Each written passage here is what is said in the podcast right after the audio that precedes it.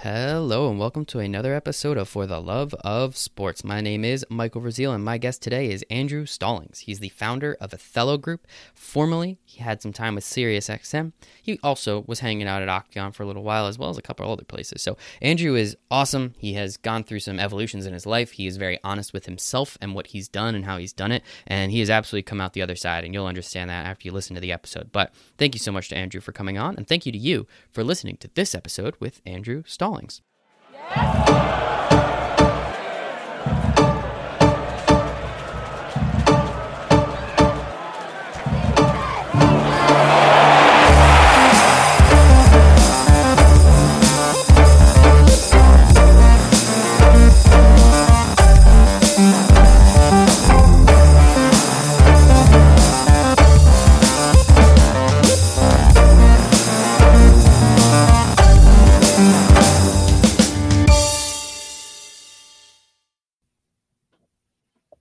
All right. Today, I'm for the love of sports. I have my friend Andrew Stallings, the founder of Athelo Group, formerly with SiriusXM and Octagon. Andrew, how you doing today, buddy? What's going on, brother? It's great to connect again. It's been quite some time. Uh, hope you're doing great. Thanks again yeah. for having me on. The last time I saw you was the last time I was in New York City when we were at the uh, shout out to our friends at Front Office Sports. They had that little get together, and it was all it was that time where we were just like, oh, we won't shake hands, and then everyone's like, ah, screw it, we're fine, and here we are. We've been stuck inside for the last two months. How crazy is that? I know, I know. Those guys always do such a great job of bringing the community together, um, especially the community of young business professionals in sports. Um, I think almost any opportunity I see that they put one of those mixers on, uh, I try to move things around on my schedule um, just to, to go there and, and, get an opportunity to really have some good conversations with new people because it's one of the few networking mixers, you could say, that's not you know very heavy on the mm-hmm. networking mm-hmm. or sale or pitch um, it really is a bunch of genuine people trying to understand you know what you know you're doing for different facets of the world of sports so you know again kudos to them uh, they, they, they do a great job with it for sure yeah, they're they're awesome. Uh, both Adam and Russ. Uh, I'll call them good friends of mine. Maybe they won't call me a good friend, but I'll I'll, I'll take it in my my court. I had Adam on the show a while while back. He's one of the first episodes I ever did. So he's an awesome dude. Russ obviously is really cool. Love what they're doing at FOS.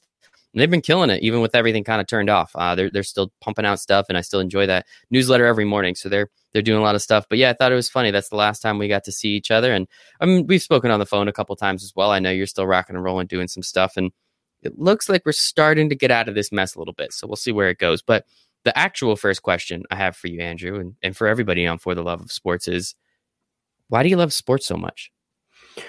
You know, it's my, my path with sports is uh, a little different, uh, but probably not. I, I, think a lot of people can probably relate to a relationship or a moment in time where they were introduced to sports through uh, you know, whether it was a family member or a close friend or a key pivotal moment. I think if you ask most people, they'll say, "Oh, you know, it was the Super Bowl. I was watching it with my dad when I was a kid."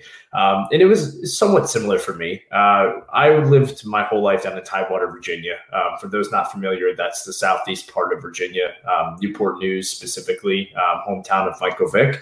Uh, and my whole life, I was there, like my family and everything. And, you know, everything was so structured in the way that I had it, the comfort. And when I was 10 years old, uh, my dad up and rooted us to Roanoke, Virginia, which was on the complete opposite side of the state.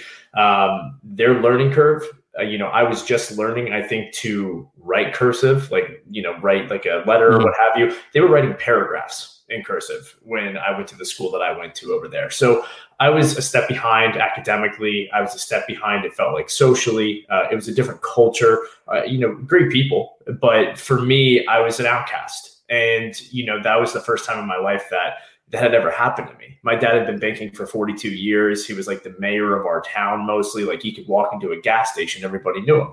So when we moved to Roanoke, I didn't have any friends. I was getting bullied, uh, beat up, pushed around. And, you know, my mom, you know, God rest her soul, was like she had just gotten diagnosed with multiple sclerosis. So she, she was dealing with her own things. My dad was working crazy hours, but my dad, you know, loved him to death for this there was an ECHL minor league hockey team called the Roanoke Express. And if you know anything about hockey and even minor league sports in general, it's almost like the lower you go, the more of a entertainment act mm-hmm. it is yep. to sell tickets. So the ECHL is basically double A uh, of hockey, and these guys fought. Like if you go to these games, they would brawl, they would beat up. It was a circus act. My dad, the first week we moved to Roanoke, got season tickets for the Roanoke Express, and we went to every single game and drove down there. Um, we lived on top of this mountain. Like if anyone's familiar with with that part of uh, Roanoke, we lived up in um, like 45 minutes away from the arena, and you had to go all the way down to downtown Roanoke to get to the Civic Center.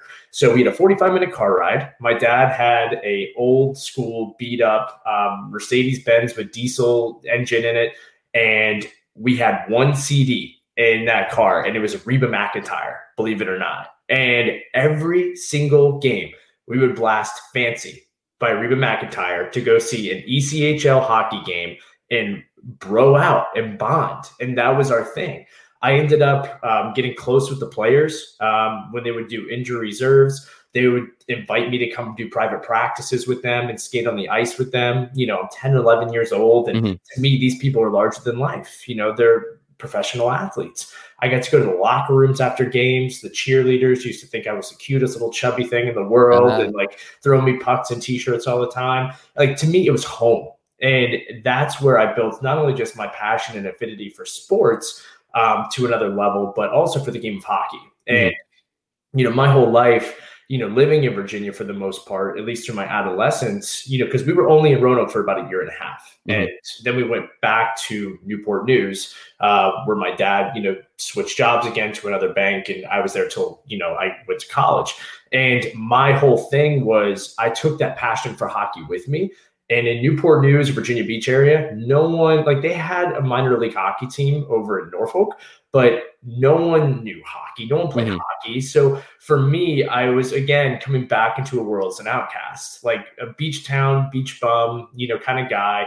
And I loved hockey. I, I was obsessed. I picked the Philadelphia Flyers as my team. Eric oh. Lindros was my boys. I know, I know. I'm a yeah, I hear that dude. Yeah. Capitals fan now. You know, okay. again, I, have definitely learned my lesson. But uh, you know, growing up, it just it stuck with me. And I think those moments when you look at it now, like I said, you know, my mom unfortunately is no longer with me. And you know, you look at those moments, and it's like you look back, and it's like I shared this connection of sports with my dad, and it's it's deeper rooted and deeper invested into anything I do. So when I work every single day, when I look at things through a lens of a fan, I look through it almost through a more passionate lens because there is a lot of emotion drawn and tied into everything that I went through personally. So there are a lot of other people that have similar situations like that. Some people just like the entertainment factor and sharing a beer with their parents or their friend. And, you know, that's what sports in a lot of ways from a viewership standpoint is about, um, is, you know, the entertainment and the, the competition and those moments. Um, so I think I, I'm lucky enough to see it through a, a very unique lens and not just be like, oh, the fan experience is based on this data, these viewership, and you know, it's it's really black and white. It, it's how do you sell the experience? How do you sell the emotion to it? And do it from somebody that is on the bench playing the game to sitting in the fans, uh, sitting in the stands rather, and you know, row double M in the rafters, all the way to sitting on their couch at home. That's how you have to shape the experience. So I've always looked at it through uh, a pretty unique lens because of those moments for me. Yeah, and and you know it's a short, you know, as you said, it was a year and a half, so it was eighteen months, uh, whatever it ends up being, and it's just the the way, you know. I, again, first, let me say thank you for sharing that story. That's exactly why I do this because I love hearing stuff like that, and you know, just the kind of, you know, it's a quick eighteen month tour, you know, when you you put it in the grand scheme of things, but as one of the most impactful 18 months of your entire life. And it literally puts you on this path, as you said, to start loving hockey, which you would never have done if you stayed, you know, at, in that beach town in, in Virginia instead of going to Roanoke. It would have, you know, never given you those opportunities to listen to Reba McEntire with your dad, you know, and, you know, just those fun little things like that, that again, you know, you, you're easily recalling it here, however many years later, almost 20 years later, whatever that number is. And it allows you to really hone in on what's important to you but really give you the understanding of what's important to the fan. How do they get the best experience out of it? And and you're right, you know, those analytics and sometimes it's good to have. That's good numbers. It doesn't hurt the situation, but really looking at it from how do we give the people the best possible experience through the lens of a fan, not through the lens of a corporate partner, not through the lens of some guy in a suit in a, a you know in a suite that he didn't pay for, that he's getting all this beer and chicken wings. Like you didn't pay for any of that, so you don't know what it's like to spend nine fifty on a beer and have that beer with your dad, with your mom, as you said. So I think that that part is very important. And how how did you take advantage of that? I mean, we're going to get into what you've done and how you've done it, but when you did go back to Roanoke, when you did end up going to college, like how how much did you see that 18 months in you, you know, moving forward? I it was everything. Uh, you know, I, I think again, I I was always a Washington D.C. sports fan. You know, I, again, when you live in Southeast Virginia, you you kind of just adopt D.C. Mm-hmm. Um, so Redskins fan. Um, I was an Atlanta Braves fan, still am growing up, but I think for me it was because of the TBS, you know, yep. affiliation. Yeah. Um, yeah, they were on TV every day. So my brothers and I are, are Braves fans for that. Um, Capitals, again, you know, they were just kind of like they were on that okay verge where they had the one Stanley Cup run late in the mm-hmm. 90s, um, but they weren't that exciting. Um, so I mean, DC was was my my area, my team. So I always honed in and targeted on DC as this sports mecca of a town, even though, albeit, you know, the Redskins did those Super Bowl wins in the 90s, which were great. But now, in a lot of ways, it's been a hard road to the top, except for the past two or three years with the Nationals and Capitals, you know, winning those championships.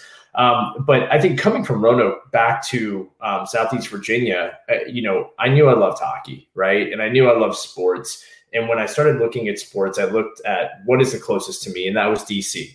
Um, my mom's side of the family is all from Northern Virginia and right outside of the Beltway, different surrounding parts. Uh, and my brother, who is 10 years older than me, um, next closest in age to me by 10 years, um, he went to George Mason University. Um, and I was, you know, he's my big brother. I was like, oh my gosh, I want to follow him. I want to, you know, go to George Mason. Like, okay, done. DC it is. And the way that I always kind of planned it out in my head from like middle school on was if I go to DC, there's so many sports teams there. The the Capitals are there. They're not that good. So maybe I can get a job with them and you know, I could be surrounded by all these different, you know, sports teams. It's perfect. Families there. It'll be a second home. Boom. And honestly, I had that it, probably that plan in my head from like seventh or eighth grade on. You know, I really was like, DC is it for me. And when I went into high school, I remember my guidance counselor meeting with me for the first time, and she was like, Andrew, great to meet you. So, what do you want to do? And I was like, I want to work for a major sports team. That's great. That's cute. So, what do you want to do with a major sports team? And I think a lot of people in the industry kind of come to this roadblock at certain points of the sports career. You want to work in sports, you want to have all the glitz and glamour and the VIP passes and tickets. But a lot of people think it's just you work for a team. Like they don't know the mm-hmm. operations, mm-hmm. the different roles, the different jobs you can do. So for me, I started really honing in and studying like what are the different jobs? There's marketing, there's business operations, there's arenas, like, you know, there's what can I really focus on? And I went into my senior year, had like a 2.3 GPA, had a 910 on my SATs but I was the most social, well connected, and athletic guy. I mean, it was kind of a typical jock story, mm-hmm. right? You know, I, I, wasn't, you know, the best top tier athlete in the world, but, you know, I was, I played every sport I could, I was active, what have you. And I applied to 13 colleges and I got rejected from all 13 colleges. And these were not like, you know, D1 schools. Mm-hmm. I'm talking D2, D3 in the middle of like bumble nowhere and I couldn't get in. And my folks were like totally set on the fact, okay, you're going to do community college, this and that. The last school to reject me, um, I'll take a step back. George Mason, that year I was applying, was their Final Four run. So, oh, geez. That, yep. Yeah. That definitely everybody applied happen. that year. Yep. Exactly. So that wasn't going to happen.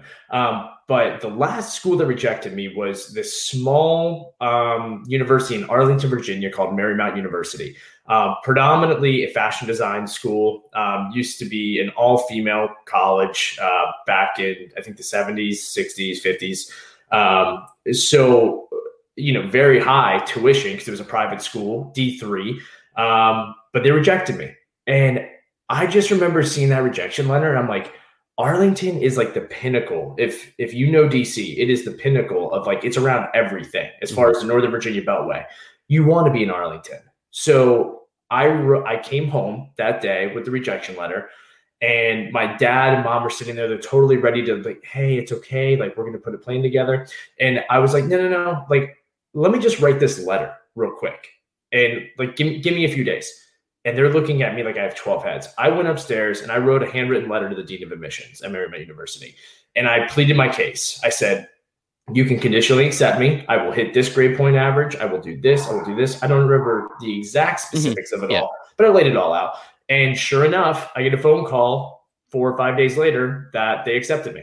And from then on, I was at Marymount and graduated in four years, made Dean's List a few times. It was you know, kind of one of those things where perseverance overcame me. And I just said, no, this is going to be it. Mm-hmm. And I think that's kind of always been the way that I've looked at my career and everything that I've done is I've been put down, told no, said that I'm the worst so many times. I've had so many bosses that, for better or worse, have proven to me and shown me a lot um, just by the way that they criticize me. And I have great, I have thick skin, you know, at this point in my career because of it. But you know, everyone ever since that moment, I've just been told, no, you can't do this. There's no way you're going to get into this school. You're you're not going to do it. No way, no way, no way. There's no way you're going to be able to start a sports agency. You're not an agent. You're not a lawyer. Here I am. Mm-hmm. And that's that's kind of the way it is. It's never going to be perfect. And I'm not aiming to be, you know, the CAAs or the Wassermans or Octagons of the world. But if you can find something that you can do on your terms that defines success, makes you happy, makes you, you know, makes sense as far as the business model goes and it has room to grow, I mean, the sky's the limit. So anytime that people would tell me no, I usually found a way to do it if I was passionate enough. Now there mm-hmm. were times where I was told no and I was like, oh, okay, cool, let me grab a beer. Like that's fine. Yeah. So And that but, happens too, right? Like you gotta yeah. you have to understand, you know, that you're not gonna win every single battle. That's that's kind of, you know, silly to think it that way. But you found, you know, I love the the the way you went about the letter and understanding it's like, no, I I need to be in Arlington. So let me plead my case. And that sounds like one of your first sales if uh, you didn't have something else uh, during high school to do that with. But it sounds like, you know, that is, a, again, another kind of pivotal moment within your career that allowed you to set up to get to where you were going and what you were doing. And I've, you know, I'm, I, weirdly enough, I actually am on Sirius Radio on Saturdays and Sundays sometimes. And so we've met some of the the producers there, and many of them come from the DMV area. You know, they went to Maryland, they did all that. So it's it's interesting kind of how this lines up to get you that job with Sirius. So as you said, you wanted to work for a professional sports team and you actually understood. And that's another point you brought up that I think was great. So many people want a job in sports. Sports is an industry. You can be an accountant, you can be a financial advisor, you can be on a radio show. Like there's so many different things to do in sports. So understanding that, you know, do whatever you want to do, you can just put it through a sports lens and you can probably do that in sports.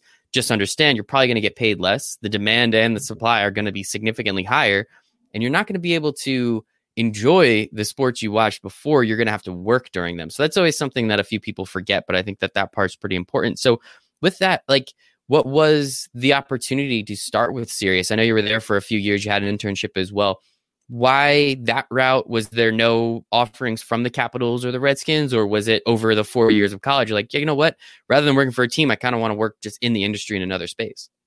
Yeah. So when I came up to Arlington, um, it's worth noting that there was this Russian guy um, that came into the NHL for his rookie season, mm-hmm. and he started playing for this team called the Capitals, named Alexander Ovechkin. I've heard of him. And yep, yep so he kind of shifted the landscape for mm-hmm. hockey mm-hmm. a little bit uh, in the nation's capital. You know, over those first few years.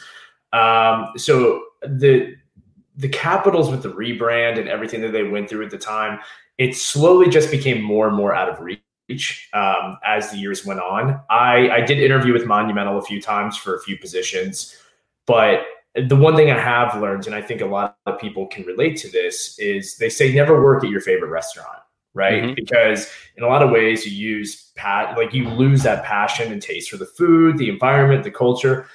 I was doing like freelance writing at some point for some like Canadian blogs. Um, probably my sophomore junior year of, of college. Mm-hmm. And I was watching these Caps games and I was having to track the plus minus, the stats, the analytics of it.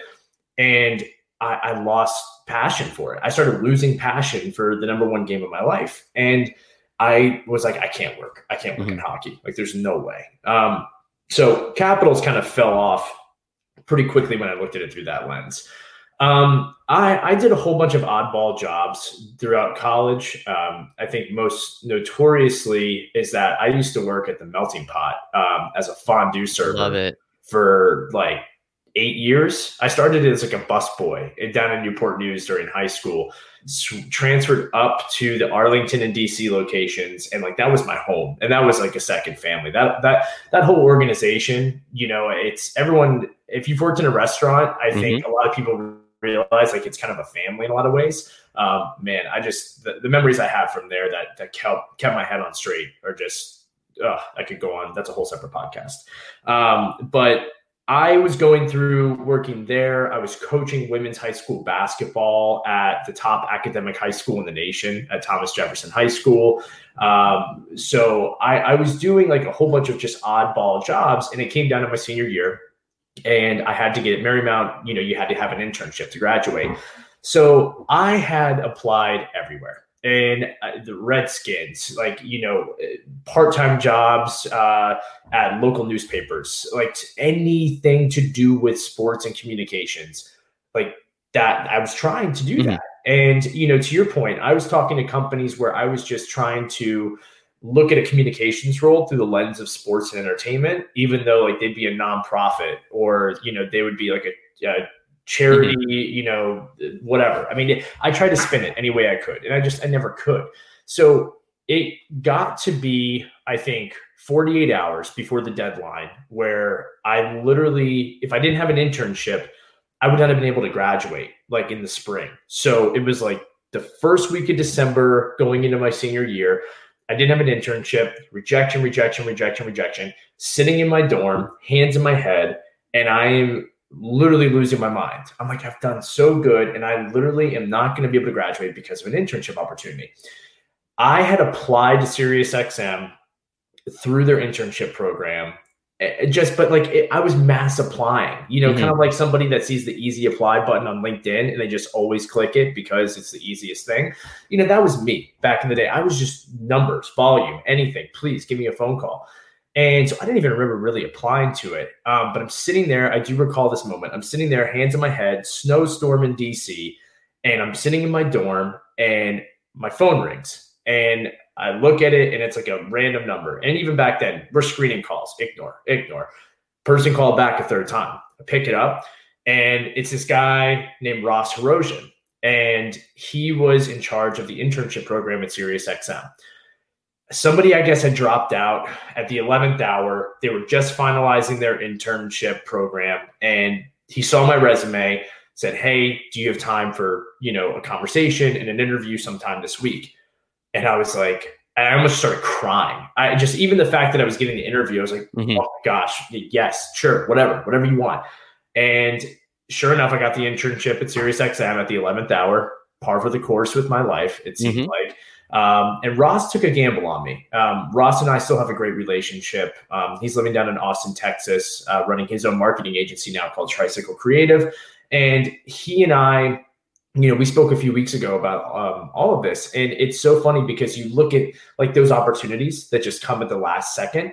And I said, you know, look, SiriusXM, big name. Like at, at, the time for me, it was a matter of getting an internship. It was a matter of getting the opportunity and, and just going. I didn't mm-hmm. care. Like it yeah. could have been Burger King offering me a part time job as an internship. I would have done it. Um, but I went into SiriusXM and it was incredible to see the media side from a whole different lens. And it's a struggle. I mean, you know this. It's a struggle and a grind when you see these people like – they're they're not getting paid a lot in media but every single person that's working there you kind of can compare them to you know teachers in a lot of ways like they're living out their passion and they're not getting a lot of money for it so they're challenged to put on the most creative and entertaining shows and book the biggest guests and you know build the biggest networks to do all this with little to nothing but the people I met at SiriusXM were just absolutely incredible. I absorbed every little bit of information there. Um, and I did everything I could to be a part timer um, coming out of my internship. And I was able to be an overnight uh, board operator. So I would be in charge of, if you listen to a game on SiriusXM, it's a live game. There's usually somebody sitting in a small five by five soundproof booth in either DC or New York that as the shows go or as the games go to commercial break, they're pressing a button and they're lowering levels and pushing it back up as they come back. Like that was my job. And I did that for five or six months before um, I was able to get an associate producer role as a board operator with Fantasy Sports Channel. So I, I slowly moved around, did a few things with SiriusXM um, before landing on the NASCAR channel. And when I went over to NASCAR, it was it was a whole new world. I mean, I Southeast Virginia is big in NASCAR. I hated NASCAR. I thought it was the worst sport in the world. I was quintessentially the guy sitting there listening to mm-hmm. truck drivers call in, screaming three for Dale, this and that. And I was just like literally rolling my eyes, middle finger to the board. I hated it. I was just like, this is not a sport. Are you kidding me? And I learned so much. I just, the way that NASCAR has evolved from a digital standpoint, um, from the way that they've tried to hone in on a new younger consumer audience versus like the very old school fan i learned a ton. So that that was kind of my bridge into sirius xm um, you know i jumped around before hitting on that full-time role and um, you know i kind of had my my rock star moment at that point. Like i mm-hmm. graduated you know made the part-time role still working bartending doing all this stuff and came in and started doing everything from a full-time perspective as a, as a producer on the number one rated morning show um, for NASCAR called the Morning Drive. And it took me years to really accept this fact, but the immaturity that I had back then as like a 22, 23 year old producer for this big shot show, I I would say I was good at my job. I wouldn't say I was fantastic at my job. Like I booked some pretty big guests, mm-hmm. which were definitely hard to get. I was somewhat creative, you know, in other areas where other people couldn't be. Um, but I had the biggest ego in the world. And I just felt like all I had to do was I had to be in studio at 4 a.m., do the show from 7 to 11 a.m., do an hour of post production. I was home by one o'clock every day, could go home, sleep for an hour, or go to the gym. And then I would go bartend and I would drink my face off every single night and stumble back into the studio the next morning. I was quintessentially just hitting rock bottom in my early 20s quicker than I ever could. I thought mm-hmm. I was mm-hmm. invincible. And I burned a ton of bridges because of that. Um, I, you know, my host at the time, like we butt heads tremendously. I, I think my other co host kind of saw into the moment, like, look, mm-hmm. I get it. I see, you know, you're a young kid, you're going through a lot, what have you. But there were just so many bridges I burnt during those days. And I look back at that time at SiriusXM as one where it was very humbling. And I just, I could have done so much better. It's probably one of the few moments in my life where I, I put in a lot of effort, I put in a lot of work, and it was it was a learning experience. But I also if I had just had the truth serum or had I just had a mentor at that mm-hmm. time that was like, dude, get it together, like just like smacked me around a little bit, I could have probably really made a bigger career out of it on the media side than, you know, I was able to, you know, do while I was mm-hmm. there. So, you know, the the stories that I could pull out at Sirius could go for days. Um, mm-hmm. but it was it was a very, very humbling time. Um, Michael Masvinsky, Daniel Norwood were my bosses over there. They were absolutely incredible, patient, hard asses. Um, everything they needed to do. They wanted to be the best, and you know they they held their team accountable to be the best in a lot of ways. So, you know, it was uh, it was an eye opening experience that set me up for uh, for a good transition mm-hmm. to uh, the agency side over to Yeah. Yeah, and I think it's it's really interesting. There's been a few po- points in this story, you know, as um, as we've been talking. So um, you apply to JMU. Oh, well, that's just the year they go to the Final Four, so everyone else is applying. you're looking to get a job with the Capitals. Oh, you know, that's just the time where Alexander Ovechkin comes in.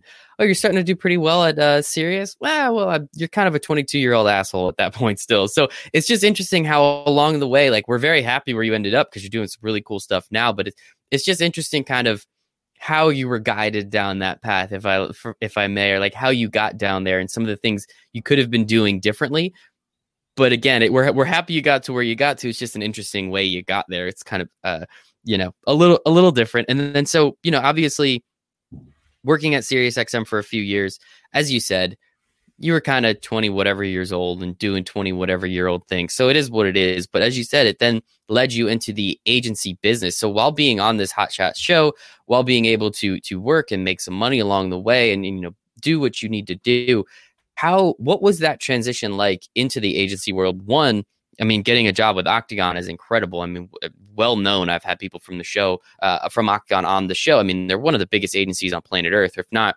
perceptions reality they make it seem like that. Um, so so how did you move into the agency space and start working on the brands and sponsorship side when you know you had very little or, or limited um, work experience there already?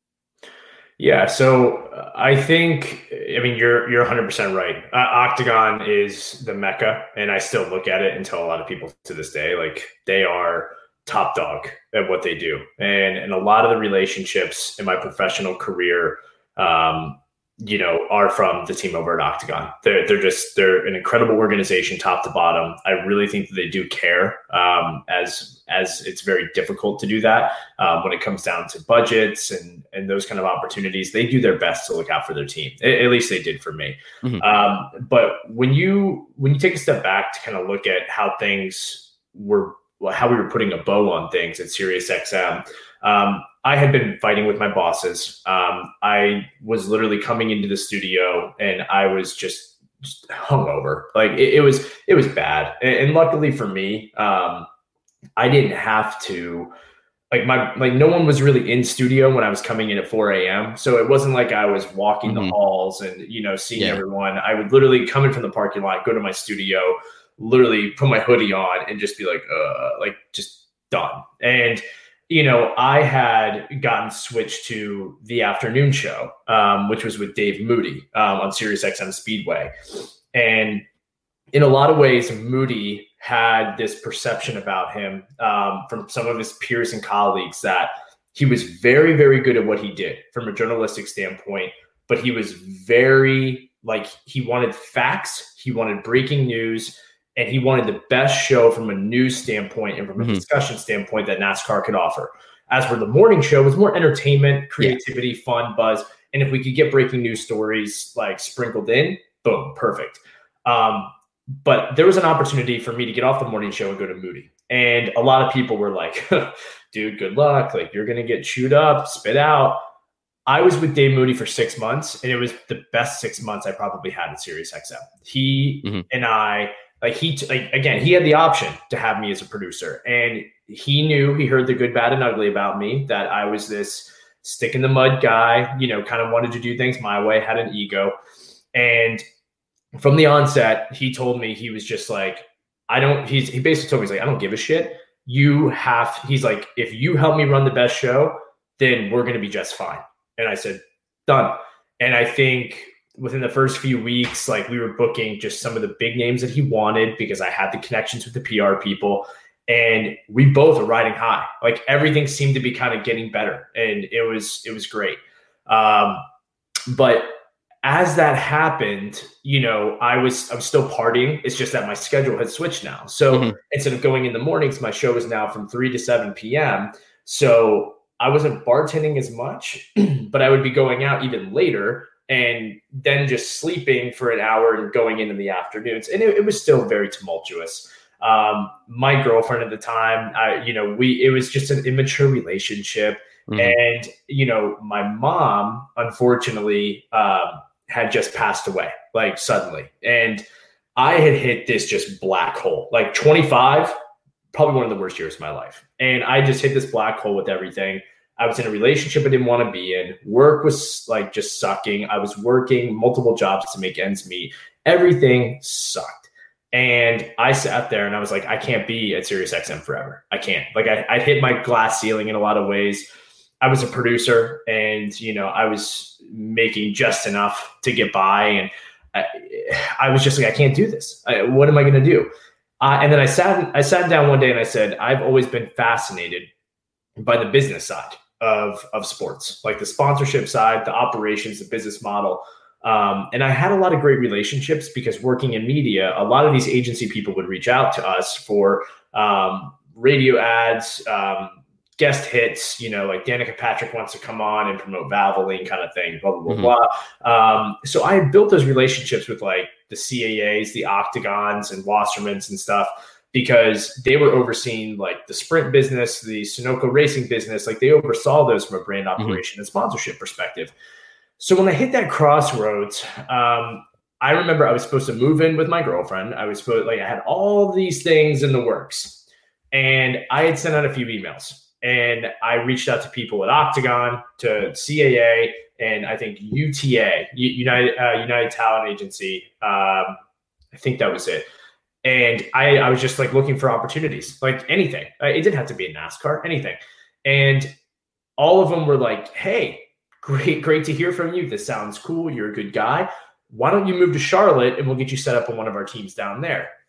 And I myself was like, I was from Southeast Virginia. I didn't want to go any more south at that point in my career. I was up in DC. I kind of wanted to go a little bit more north, like maybe Philly, but not all the way to New York. I, to this day, we'll get into this. I hated New York City. And I was like, never in a million years. I hate New York. No, no, no, no, no. So Octagon calls me and they're like, "Hey, Stallings, we know the opportunity to get you to Charlotte didn't work for the Sunoco and Sprint accounts, but uh, we have this roll up in Norwalk, Connecticut." And I'm like, "Oh, Connecticut? That's like up near Maine, right?" And it's just crickets on the other line. They're like, "What?" I'm like, dude, have you ever traveled? And I was like, "Not really. I mean, you know, been to California once or twice." So they were like, "Look." It's a new protein bar company that we brought on. Um, we need somebody to help run mobile tours. We will groom you. We will teach you about sponsorship. We're going to bring you on as a senior account executive. So you'll be able to, to kind of learn to manage certain people. You'll have four people underneath you. And they took such a flying risk on me that yeah. they were just like, look, you've never worked marketing, you've never worked agency, but you know communications, you know sports. Like, all right, let's see how we do this.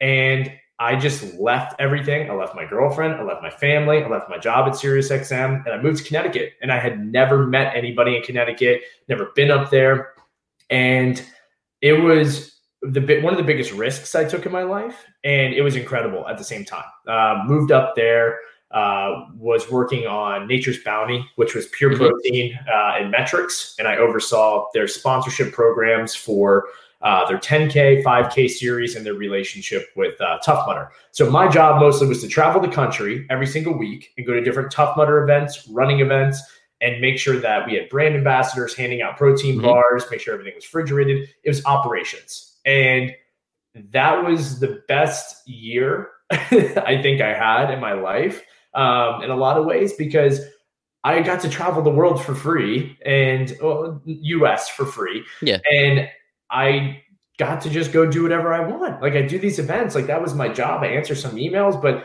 could go party in Seattle. I could go party in Oregon. I could go party. I was just, it was adding kind of gasoline onto the embers that I was coming out of DC with. Mm-hmm. But ultimately, I learned so much and I started growing and maturing and realizing, okay, my body can't keep up with doing this every single week. So, you know, gotta, you know, figure that out. Um, so I was on that account for, man, about a year, a year and a half or so.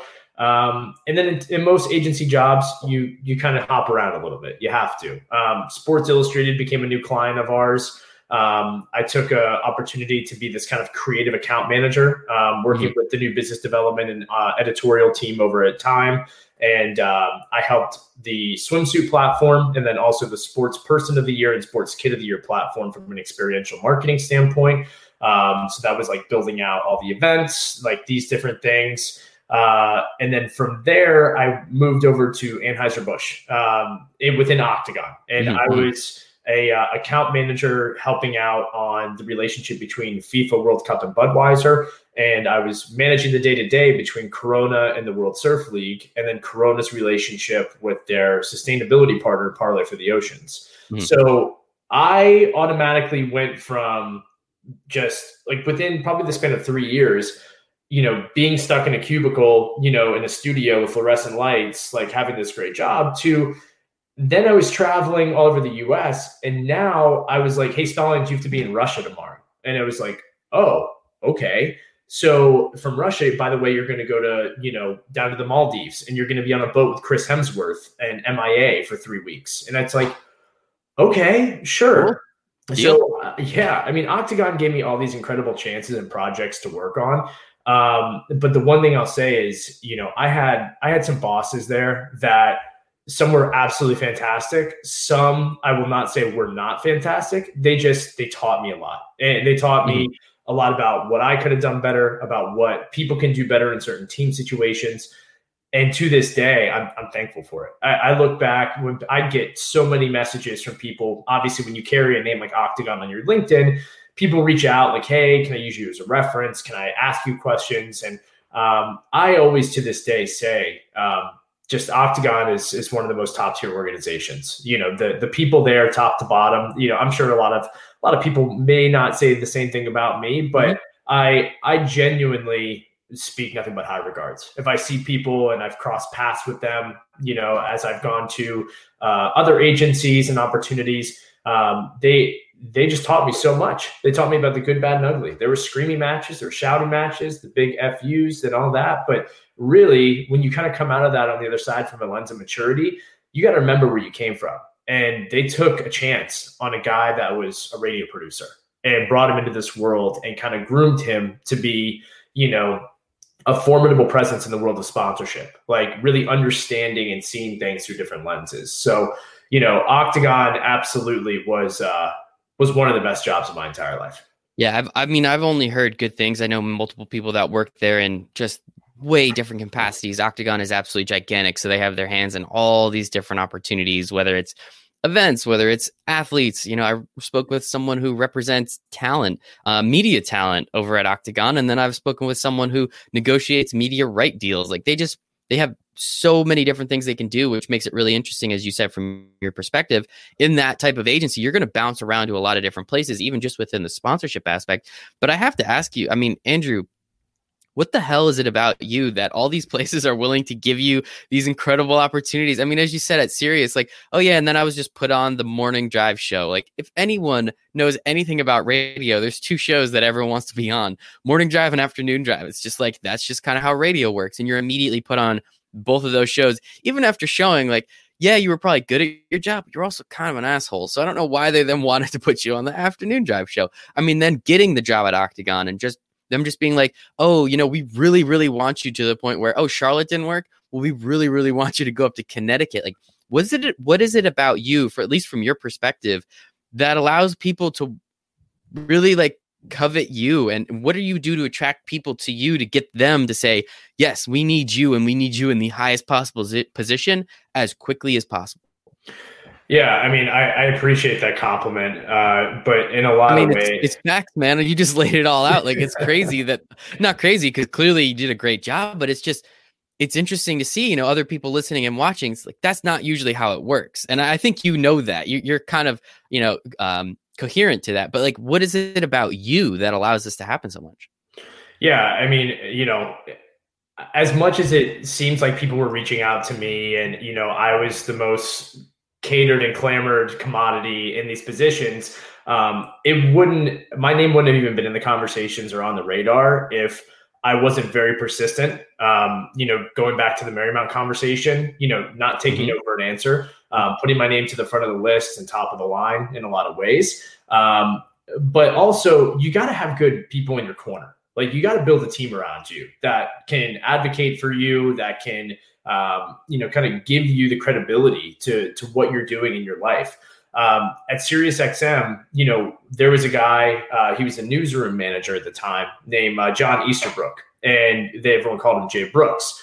Uh, Jay Brooks was just kind of I, I don't know how to put him. You, didn't want to say like a, a lifer in radio, mm-hmm. um, but he he just absolutely had a pulse on the radio scene and local media scene, and um, you know did voiceovers, did his own mm-hmm. acting, like, but he just was so genuine, and he was one of my first you know managers like through my men- mentorship program there and him and I, and I, can't even say it was just me because I think there's past interns who I've worked with that have had similar relationships with Jay. And he took me under his wing and he just completely went to bat for me in so many different facets while at SiriusXM. When I was at Octagon, I mean, I, you know, getting into Octagon, I had people down in Charlotte advocating for me, just I think from a, a personal standpoint. Mm-hmm. Um, and again, that that helps. But if I wasn't really good at my job, or at least very professional from their lens and how they saw it, they wouldn't, you know, advocate for me to take it up the ladder to bringing them myself into their company to the point where they thought that, hey, this guy may not know it all, but he at least is doing this really, really well. And I'm sure if he can do that really, really well in the amount of time that he's been doing it, I'm sure that mm-hmm. we can bridge the opportunity there. Um, it's not rocket science in a lot of ways. Um, so to me, it was just having a good team. It, it mm-hmm. really was, and I I try to this day to I have some incredible mentors, um, people that you know may not even think I consider them mentors, like people who continuously probably you know put me down more than anything for where I've gone in my career. Um, but I love sometimes hitting them up every six months and just having those conversations as like a bit of humility and truth serum because you don't want your mentor to always tell you, Andrew, you're doing great. You're on mm-hmm. the right path. You're this and that. You need somebody that's like, dude, you're out of your damn mind. Like, like when I first started Athelo Group, one of my mentors was at Octagon, and I scheduled a meeting with her. Um, she represents some of the top talent, you know, at Octagon. She's been there for a very, very long time. Um, and I scheduled a meeting, and I ran this idea by her. And I went into her office into the city, and I explained, I'm like, I have this very unique way of working with professional athletes. It's scalable. It's 360 management. It's, I think it's something. Like I've seen small successes with it. What do you think? And I remember she looked at me. She was just like I like I admire your drive. I really do. I just think that like there's so much more that you don't even realize goes mm-hmm. into this. And you know, it, it, wasn't that she ever put me down and said like you can't do it. I don't think she ever once would would do that. But her and I have always had like even just on like Twitter exchanges and stuff like that. She has always been very blunt with me, and she does that with a lot of people. But she's she's been like she'll tell me if she thinks like that was a really dumb tweet. Or like you know like you know she'll send me a dm and be like take that down. Like what are you doing? And That's you know awesome. yeah but like i don't think she even realizes it. Maybe she does. Um but she's she's always just been such a, a kind-hearted individual. And you know when it comes down to emotion and empathy like she gets it. But I think she genuinely knows that the best way that certain people respond to um, growth in their careers through criticism. Um, so for me, you know, to answer your question, it's it's really just having the right team and, mm-hmm. and really making sure that you connect and network with the right people and and build off of those opportunities from there. And so with that, uh, you know, you spoke about Athelo Group. Obviously, that's what you're doing now, founder of that. What what was the re? I mean, it sounds like your job at Octagon was pretty sweet, but it does sound like it escalated very quickly. Um, you know, again, I think most people would sign up to hang out on a boat with with Chris Hemsworth and MIA for a couple days, but at the same time, it's also it's it sounds a lot cooler than having to take all those plane rides, get all the work done. Oh, then you have to show up and you have to be not just there, but you have to be present and you have to be on all the time. And so, was it more of a burnout which led you to Athelo Group, or was it more of the idea that hey, and I know there was a couple stops along the way, but hey, I I have this really cool idea and I want to try and see what I can do on my own. Yeah, no, I in short, it was absolutely burnout. Um, I was 27 or 28. I had jumped all around and I was in the Maldives, um, you know, working on a project with Corona. And my job, um, albeit I'm in the most exotic location in the world with some of the biggest celebrities in this super intimate setting. Um, but at home, my girlfriend, now wife at the time, you know, she had just gotten diagnosed with breast cancer and she was 25 years old, um, vegetarian, did everything right. And it was Oh, you not to cut this off. You like this? Jake Miller is calling me right now. He must know. What's up, Jake? Jake's episode just came out the other day. What a cool guy. Exactly. Tell him I say hi. Tell him you were a little busy hanging out with me. Um, but maybe tell him just to hop on. T- tell him to check out the live stream on LinkedIn. Maybe I he'll go there next. We'll see how that goes. But I will. it. I will. Sorry about that. all Uh, good. but yeah so i so my my now wife had breast cancer and here i was i was in the middle of the maldives and it you know it just didn't seem right you know for me i'm like i need to be home like i need to be with you know my girlfriend i need to be there for um and at that time i was like look i can't keep traveling all over if i have a sick partner at home going Mhm. through like chemo and radiation and all this so to be very honest with you, I was riding high at Octagon. Um, I was working on some of the biggest properties, and had I maybe stuck it out there another two or three years, I'm sure that I would probably have a very senior position at a brand now that my experience would have led me there too. Um, but I jumped ship. Um, I was in Russia. I was poached by another agency uh, called Mosaic that was working with Anheuser-Busch um, in the US on a lot of different sampling programs and more experiential events. And it gave me the opportunity to be home more. And my traveling was going to be more limited. It was going to be more regional versus international. So I walked away from this glamorous, crazy lifestyle uh, with Octagon to then working um, with another agency that gave me the opportunity to stay more U.S. And I was I was resented in a lot of ways by my colleagues, um, but then again, I don't think any of them, even to this day, may fully understand why I did it. Um, Mhm. In their mind, it might have been for the money, for the opportunity, for that. Um, you know, sure, transparently, the money was a little bit better, but for me, it was about what was going on at home. Yeah, Absolutely. And and so when I did that, you know, like I said, I, I went, you know, burnt out, uh, kind of an octagon by doing that. Mosaic, I was there for a year and a half, really burnt out there. Um, and I took a few months off, and that's kind of when Athelo Group was starting, was towards the end of Mosaic. Um, me and two of my buddies uh, who I used to work with uh, at Octagon, they both have uh, other jobs now since. We were playing hockey together, and afterwards, probably six or seven beers deep, and we are like, what, what can we do? Like, you know, come on, we have this itch, entrepreneurial itch. Like, you're a creative, you're a copywriter. Like Stallings, you know, like business for the most part. You know, people, you know, companies, you know, athletes. Like, what can we do? And ultimately, I came to find out that you know, outside of the core four of sports, which is like NHL, MLB, NBA, NFL, right? Mhm. Um, in North America, at least, that there's action sports, UFC, soccer, in a lot of ways. You know, there's there's the rising sports properties that unless you're Tony Hawk, Ronda Rousey, something like that, you're not going to have top tier management, Mhm. or you're going to be a number on a list of 150 people that your agent does represent. So I ended up looking at this further and I, I surveyed about 30 to 35 professional athletes. And I remember just asking them, you know, like, what are you missing? Like, what are your struggles? What are your challenges? This and that. And all the feedback that I gathered was that A, they don't have a proper resource of management. If they do have any management, it is their uncle, their cousin, Mhm. their friend's sister. And it was very, very unprofessional and they didn't know the industry and it was messy. On top of that, in a world where we live where content is king right now, and they have all the tools and the ability and the social following to make more content, they didn't have a creative strategist or they didn't have anybody that was like, hey, you know, maybe you should use that hashtag or post it this time. Like, even just find pivots and tunes Mhm. to help them from a content standpoint. On top of that, they didn't have legal help, they didn't have tax help, they didn't have negotiation specialists, licensing, branding, website all of those small things usually in a world of an athlete you need five to seven other people to manage.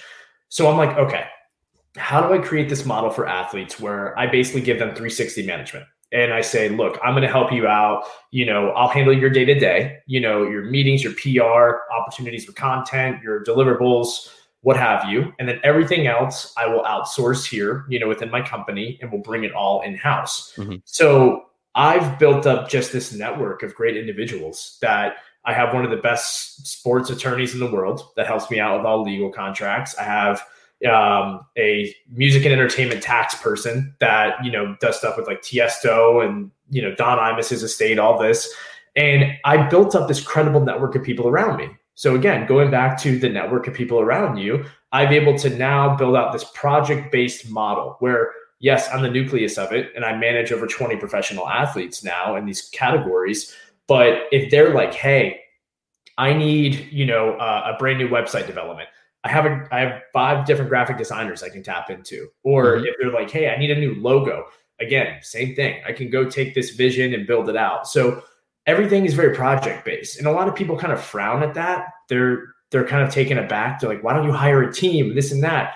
And I always say, I'm like, why get in the weeds? What, why try and oversell myself? Where if I have an RFP with a major brand that's like, hey, we want to do this huge production shoot and this campaign with like seven of your athletes or you know what have you make it happen cool mm-hmm. i have i have literally three production companies you know based in different parts of the us that i can use i have fabrication companies i have it all in the network so to me it's it's all dependent on the scalability factor and the pricing like some people's budgets are not $10 million, they're $10,000. Mm-hmm. So you have to be able to be very self aware and who you're going to use based on the quality and efforts of that.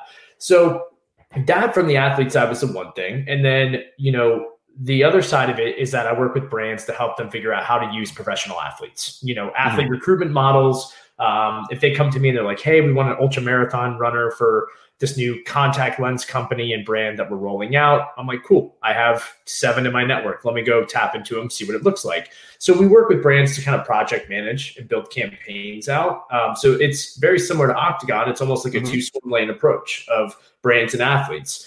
Um, but as this was all building up with Athelo Group, like almost two years ago, and I was leaving Mosaic to go to Constellation, um, I was burnt out at Mosaic. Constellation, I had gotten laid out. I got laid off um, from my honeymoon on the tarmac uh, when I hmm. landed. And I just told myself, I was like, okay, I'm going to give myself six months to try Athelo Group. I'm going to buy out my business partners. I'm going to go all in. Let me see if I can make this profitable, make this number in my head. And if I can do it, great.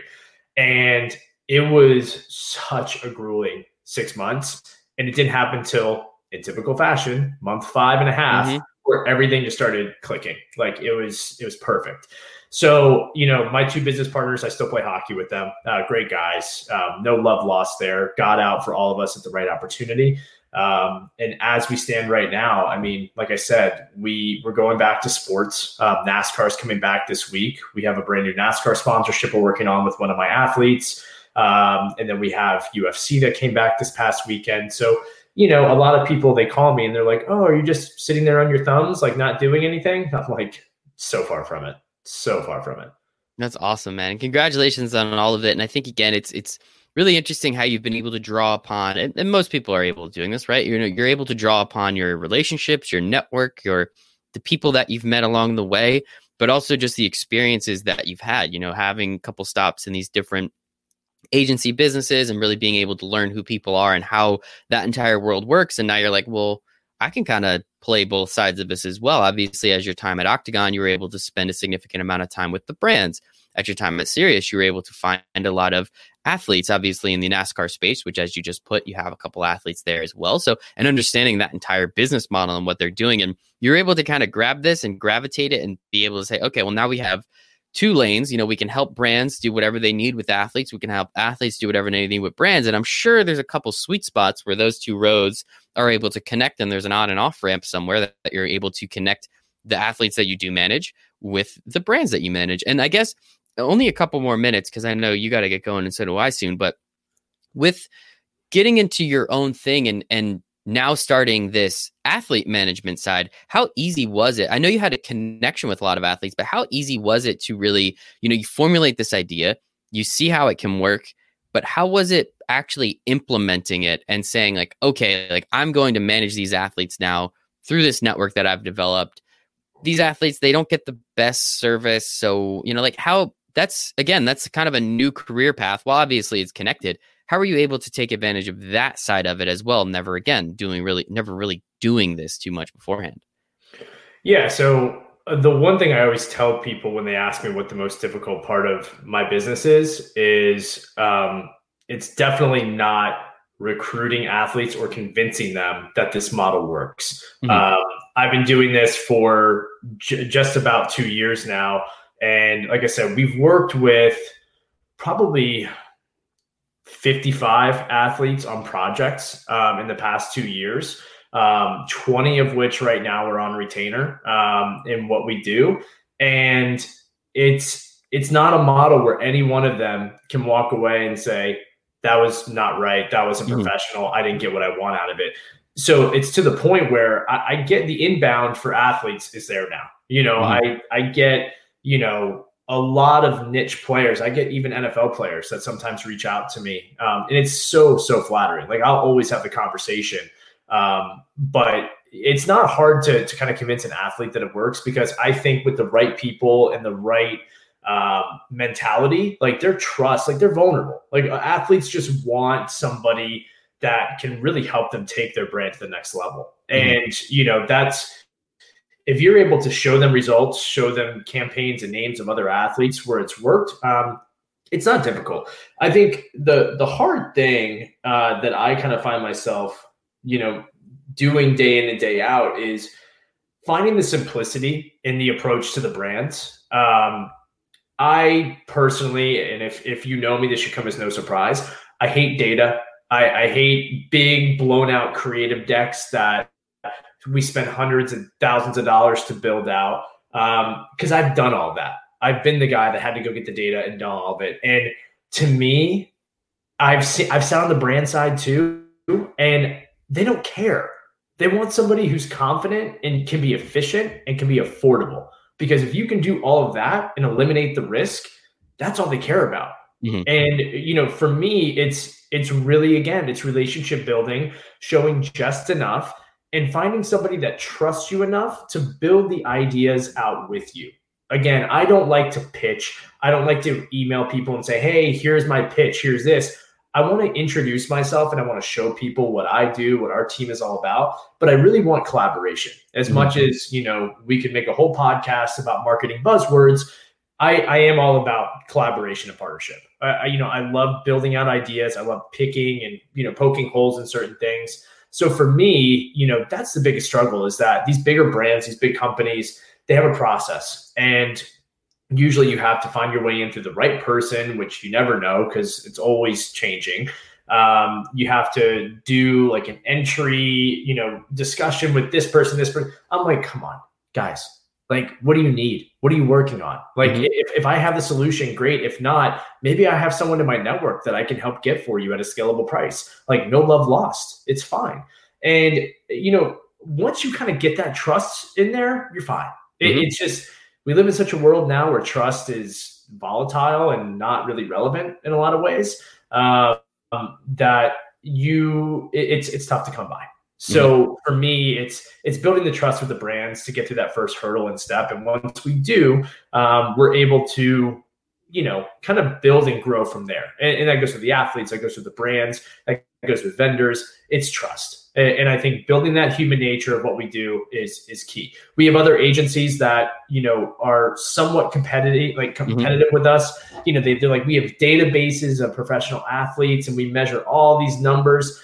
And the way that we've been able to come out on top sometimes when we hear that they're also in the conversation is that they're trying to lean too hard on data and they're completely eliminating the human effort to what we do.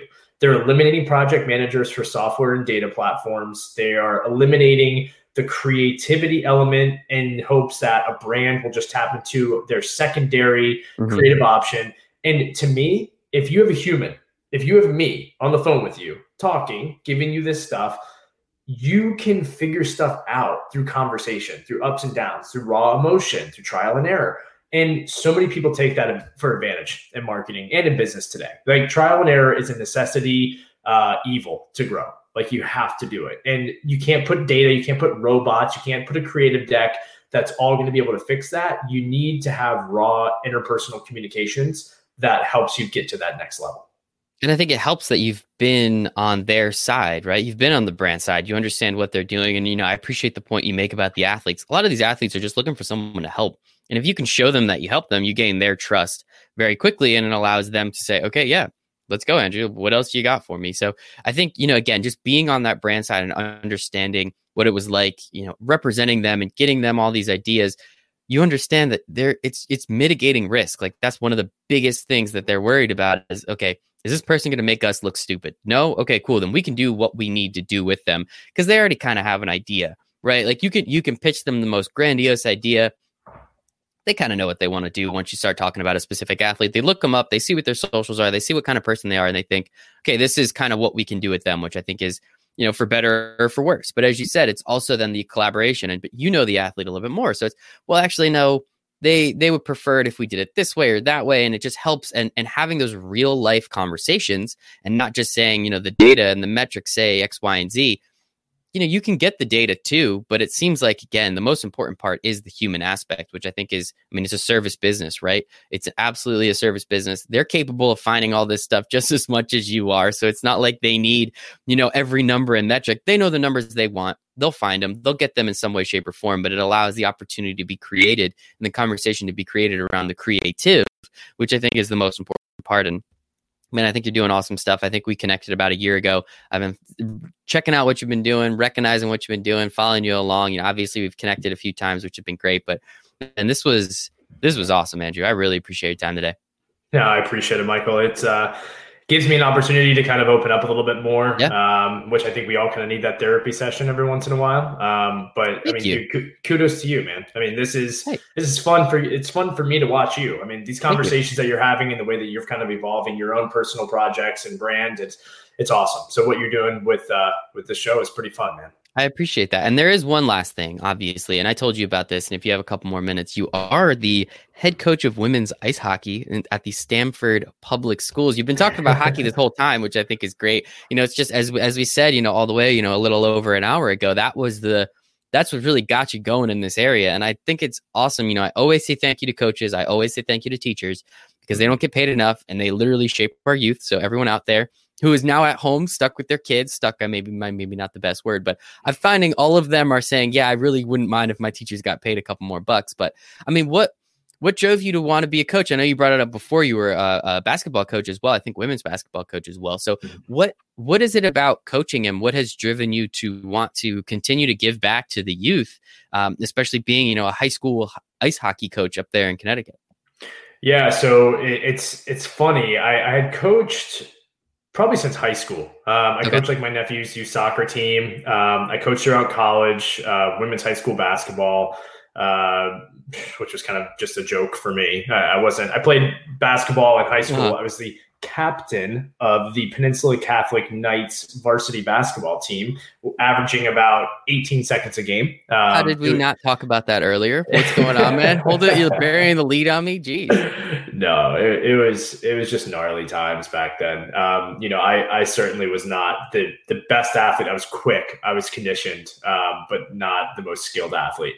Um, so when it came to to moving up to Connecticut, the the big selling point to me was hockey was everywhere. Like I think where I live, even right now in Trumbull, Connecticut, um, there are four or five rinks within a ten mile radius uh, of where I live currently, and you you just can't get that. And mm-hmm. to me, it's it's scratching the itch that I've had my whole life. So I moved up here. Um, let's see, June 2014, I think, and I started playing on a men's hockey team in Norwalk, mm-hmm. Connecticut. Um, and one of the guys on my team, one night, I think literally I had met him twice. He and he was the current head coach of the Stamford, West Hill, and Staples women's co-op ice hockey team. So that's 3 mm-hmm. schools into one because they just couldn't get enough girls from one mm-hmm. school to come on. Um, and he was the current head coach, and he was like, "Hey, I could use an assistant coach to jump on and like help out with film and all this other stuff. Like, you know, can you can you do it? And like, or would you want to? And I was like, yeah. Oh heck yeah, oh, I'm in. And I didn't even ask about pay or anything. Mm-hmm. I just the opportunity to coach ice hockey was was awesome. So I show up the first practice with a GoPro camera on a selfie stick, and because he's he's like, yeah, we need help with film and I kind of had like oversold myself that like I have DSLR cameras and all this other stuff. I had a GoPro on a mounting stick. And these poor girls, they see me hop on the ice and they look at this doofus with a notebook in one hand and a GoPro as they're doing just their back corner edge cuts. And I'm like following them around with the camera. They're like, who the heck is this guy? And luckily, like that was kind of my my initiation in a lot mm-hmm. of ways. They they kind of told me like a week later, like, dude, don't worry about the film, just just coach. And I was like, mm-hmm. All right, cool. Um, but yeah, I've been with this program, um, I think about six years now, and it has been every single year. I kind of tell myself, I'm like, oh, that this is gonna be the last year. This is gonna be the last year. It's it's too much time, too much mm-hmm. effort. And then I'd say that like right at the middle point of every season, just because I get tired and burnt mm-hmm. out, and we the players do, the coaches too. We're on the ice six or seven days of the week, and then on the back end, I, it's just like before you know it, it's off season, and you're like, okay, here we go. We got a plan for more ice time and this and mm-hmm. booster club, and I just I I love it. I mean, to me, it's yeah, it's a give back method, but it's also therapy. Like mm-hmm. uh, you know, we work such crazy schedules in this world of marketing and everything else that if I can get, I, it gives me an excuse, like because I personally, my wife yells at me all the time. She's like, "Do you want to go do a workout like in the garage and, and do all this for like forty five minutes, thirty even like an hour?" And I'm just, I don't like structured workouts. Mm-hmm. I don't like doing it. I, I don't like gym memberships. I, I I like playing hockey. I like running, and that's my thing. So when it comes to getting on the ice, it's a no excuse reason for me to get on the ice for an hour to mm-hmm. an hour and a half every day. So in the winter, I'm usually it's reverse effect. It's like my dad bod comes in the summer, and then in the winter, I'm actually my best shape because I'm always on the ice. I'm always doing stuff. But those girls are incredible. The program's been incredible, um, and yeah, I mean we're we're weathering the storm right now, obviously mm-hmm. with everything with the pandemic and how you know high school and you know collegiate sports as well are, are going to be affected. So it's um it's tough, uh, you know, and you feel for a lot of the girls that leave your program and they're graduating this year, and you know they're just they're not able to have a graduation. They're not going to have a prom. Like stuff like that just sucks. So you know it's it, it really opens your eyes in a lot mm-hmm. of ways. So oh, yeah. to me, I try to diversify everything that I do, and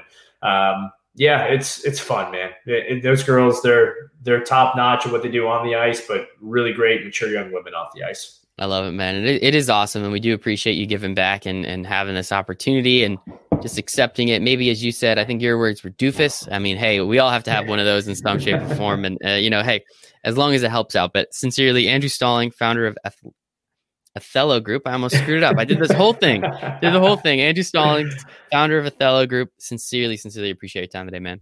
Mike, you're the man. Thanks again for everything, brother.